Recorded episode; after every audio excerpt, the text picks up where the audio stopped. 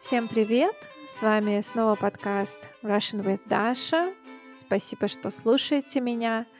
В прошлом выпуске у меня в гостях была моя подруга Валя. Сегодня она снова со мной. Привет, Валя. Привет, Даша.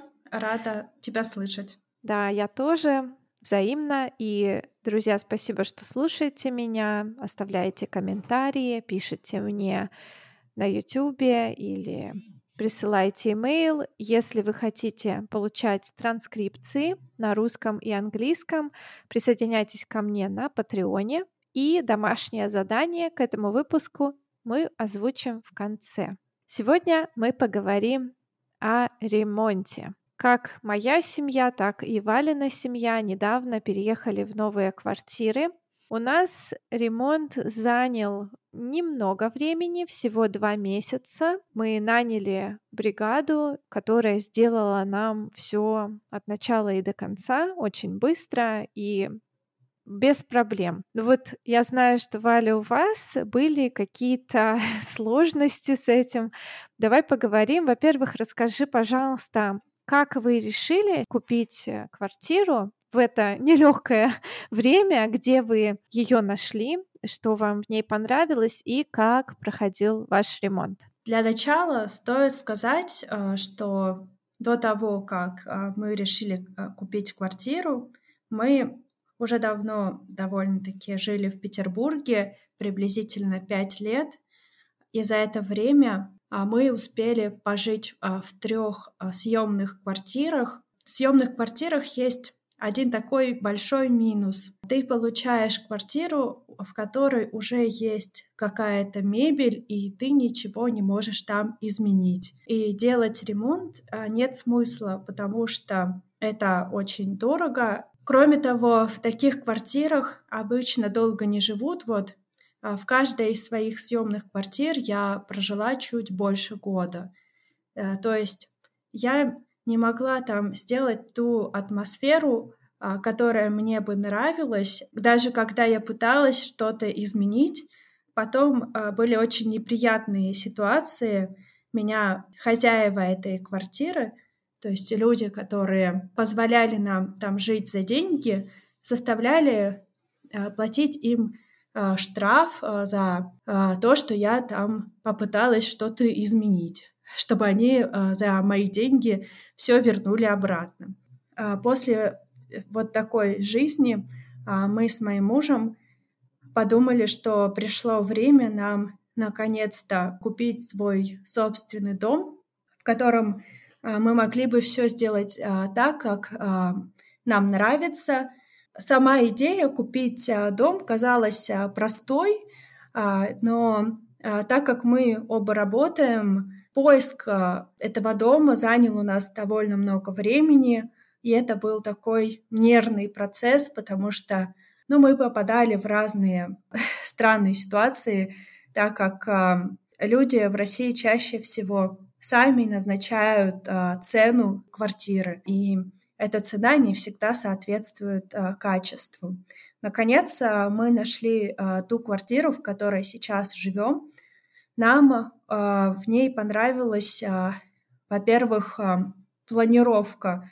Планировка это то, как выглядят комнаты, как они расположены, в квартире. Вот у нас в квартире две такие большие комнаты. Одна это наша кухня, другая комната, где мы живем. Эти комнаты правильной формы. Здесь высокие потолки. Окна выходят на такую довольно тихую улицу.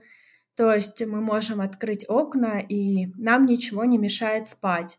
Еще нам очень нравится то, что рядом а, есть река и парк, и метро всего в 7 а, минутах а, ходьбы, 7-10 минут, э, так как мы пользуемся метро каждый день, это был такой значимый критерий. Когда мы впервые увидели эту квартиру, хотя она э, находится в новом доме, она нам э, не, не сразу понравилась. Во-первых, здесь э, были желтые стены, и из-за этого оказалось, что в квартире мало света. Во-вторых, вся мебель была в ужасном состоянии, очень такая ветхая. В-третьих, эту квартиру продавали не люди, а компания. Мы вначале думали, что будут трудности с оформлением документов, но потом мы посмотрели другие квартиры в этом доме и поняли, что эта квартира отличная, просто нужно сделать ремонт. А то, что квартиру продает компания, это наоборот такой плюс, потому что компания назначила для этой квартиры приемлемую цену. Хорошо, и как проходил ваш ремонт? Наш ремонт э, э состоял из э, нескольких этапов. Вначале мы искали мастера. Мы хотели найти такого мастера, который уже имеет большой опыт а, в ремонте, но а, не возьмет с нас а, а, много денег, потому что мы не собирались а, сильно переделывать эту квартиру. Нам нужно было только покрасить стены и сделать часть а, пола. И потом еще были какие-то мелкие работы. Электрика, например, мы собирались нанимать отдельно.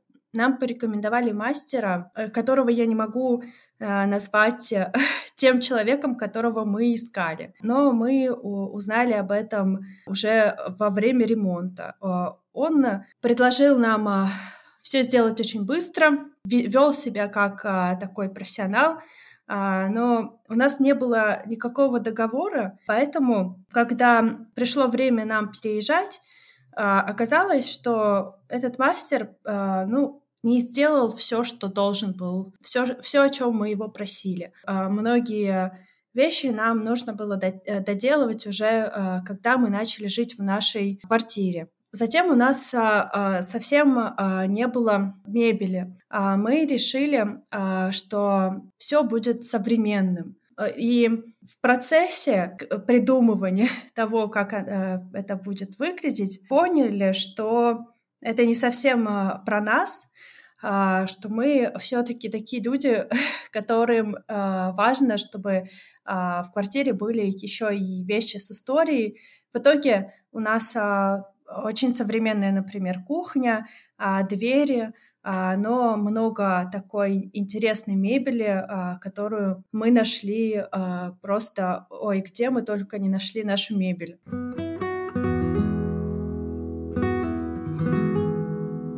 Ну, можно сказать, что все началось с одного стула и э, тумбочек э, из э, ГДР, э, Германской Демократической Республики. У нас э, в стране раньше эта мебель считалась такой эксклюзивной, но сейчас это не так. Вот, например, соседи той квартиры, где мы жили последние месяцы, они делали ремонт, и они посчитали, что вот эти тумбочки, этот стул, что это такой мусор и выбросили их. А мы, когда их увидели, решили забрать, нам просто стало жалко, потому что выглядели они потрясающе, просто требовали ремонта у стула появилась новая интересная обивка, там э, мы все там в этом стуле поменяли, покрасили тумбочки, но при этом сохранили их естественный родной цвет и потертости такие,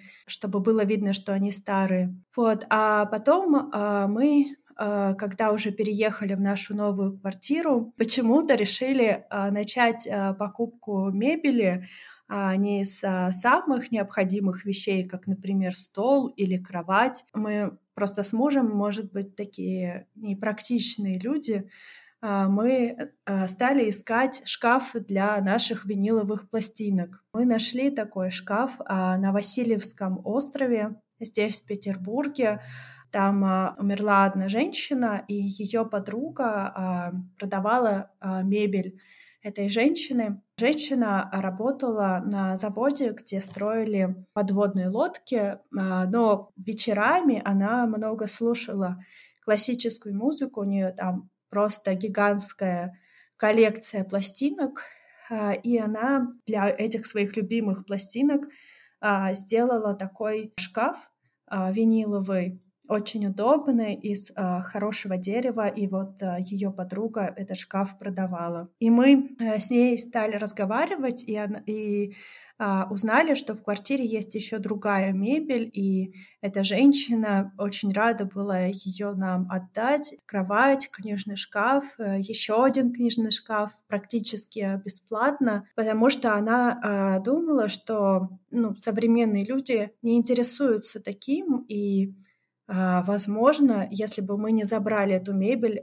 ее бы либо выбросили, либо а, также кому-то отдали. Вот с этого момента я поняла, что а, для меня самое важное, чтобы вещи любили. Как эта женщина любила свой виниловый шкаф. Я стала искать такие столы и стулья в таких квартирах, где а, были семьи и где люди пользовались этими вещами очень активно и при этом бережно к ним относились. Никогда не рассматривала вещи, которые продавали там за огромные деньги, да, но при этом люди их а, просто где-то получили, да, в каких-то там общежитиях или коммуналках. Потом у нас а, а, совсем недавно появился такой стол письменный, как у настоящего профессора. Мы его тоже долго искали.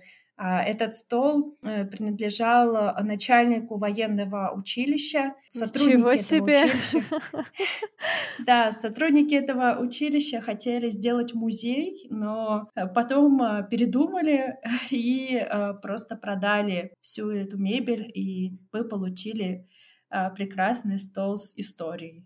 Мне... В общем, я могу об этом бесконечно говорить. Да, мне всегда интересно, нет ли в этом столе какой-то потайной дверцы с маленьким замочком. Вы со всех сторон посмотрели. Ну, может быть, когда-нибудь во время уборки я что-нибудь такое найду и обязательно скажу тогда об этом слушателям этого подкаста. Да, вообще Замечательно, что вы решили обустроить квартиру именно такими вещами с историей. Во-первых, вещи из натурального дерева, вещи, которые делались э, в Европе или в Советском Союзе, всегда имели хорошее качество. Сейчас э, я ходила по магазинам, видела, во-первых, как дорого все это стоит, вещи из натурального дерева, да, какая-то мебель. А во-вторых, часто дизайн не так привлекателен. И, к сожалению, в России все-таки еще нет вот этой культуры бережного отношения к каким-то старым вещам. Я живу в московском районе, здесь много сталинских квартир, в которых живут бабушки. И каждый раз, когда квартира продается, вся эта мебель просто выносится на помойку. И э, за этим очень грустно наблюдать всегда. Ты понимаешь, что даже вот недавно летом была такая ситуация, когда женщина пожилая умерла, и ее дочь э, дистанционно продала квартиру, и из квартиры просто выносили все, что там было, вплоть до альбомов с фотографиями.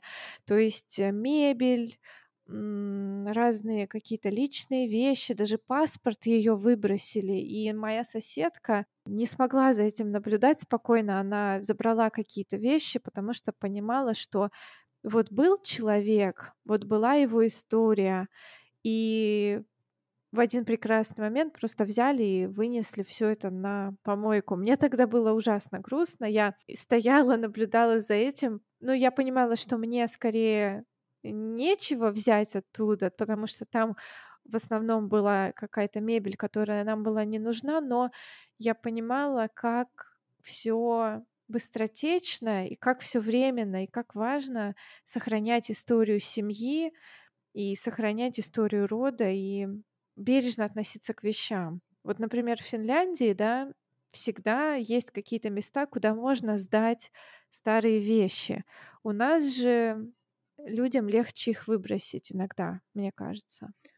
А, ну, в Финляндии тоже довольно часто так происходит, когда люди умирают, их вещи а, выбрасывают просто на помойку, а, выбрасывают, как выбросили вещи этой старушки, про которую ты рассказала. Но там еще очень развита а, вот эта сеть а, блошиных а, рынков, я имею в виду а не а, таких рынков, а, как а, это обычно в Турции или в России, а там э, это выглядит как а, магазины, а, и в них ты можешь купить вот эту всю мебель. И причем из-за того, что практически каждый может себе позволить а, иметь такую эксклюзивную мебель, ну, у людей нет такого высокого интереса к ней, и на блошином рынке Финляндии ты можешь купить намного дешевле мебель, чем в России. Эти тумбочки из ГДР, которые есть у меня, в России будут стоить очень дорого, потому что их а, количество очень ограничено. Мало людей могли в Советском Союзе позволить себе купить такие тумбочки, но в а, Финляндии а, таких людей намного больше, и поэтому там даже принято покупать иногда, ну, те люди, кто это любит, они могут совсем без проблем купить себе какую-то мебель, которая им понравилась. А это по цене доступно, и при этом а, эти магазины находятся по всему городу. То есть в любой момент ты можешь это сделать. Угу, да, точно. Хорошо, спасибо большое, что поделилась своей историей. Обязательно присылай фотографии, мы их э, выложим в телеграм-канале Russian with Dasha и на Патреоне. И домашнее задание. Валя, пожалуйста, озвучь тему сочинения, которые должны будут написать патроны. У меня целых а, две а, темы для сочинений. Первая тема а, напишите, пожалуйста, про а, дом своей мечты, как вы его представляете, какая там атмосфера, а, мебель современная или какая-нибудь старинная. И вторая тема я хочу, чтобы вы а, рассказали мне о блошиных рынках, которые можно посетить а, в вашем городе, и о своем отношении к таким местам. И еще, чтобы вы представили, что у вас есть, например, там 100 евро, как вы потратили бы эти деньги на блошином рынке. Здесь несколько тем uh-huh. в одной, и вы можете выбирать. Да, спасибо очень интересные темы. Да, вы можете выбрать э, одну тему или написать два сочинения. Опцию проверки домашнего задания можно подключить на Патреоне. Все ссылки в описании. Валя, спасибо огромное. Я получила большое удовольствие. Друзья, спасибо, что дослушали этот выпуск до конца. Спасибо. И увидимся, если Даша меня пригласит. Да, может быть, даже на YouTube-канал, да. Хорошо, всем пока. Пока.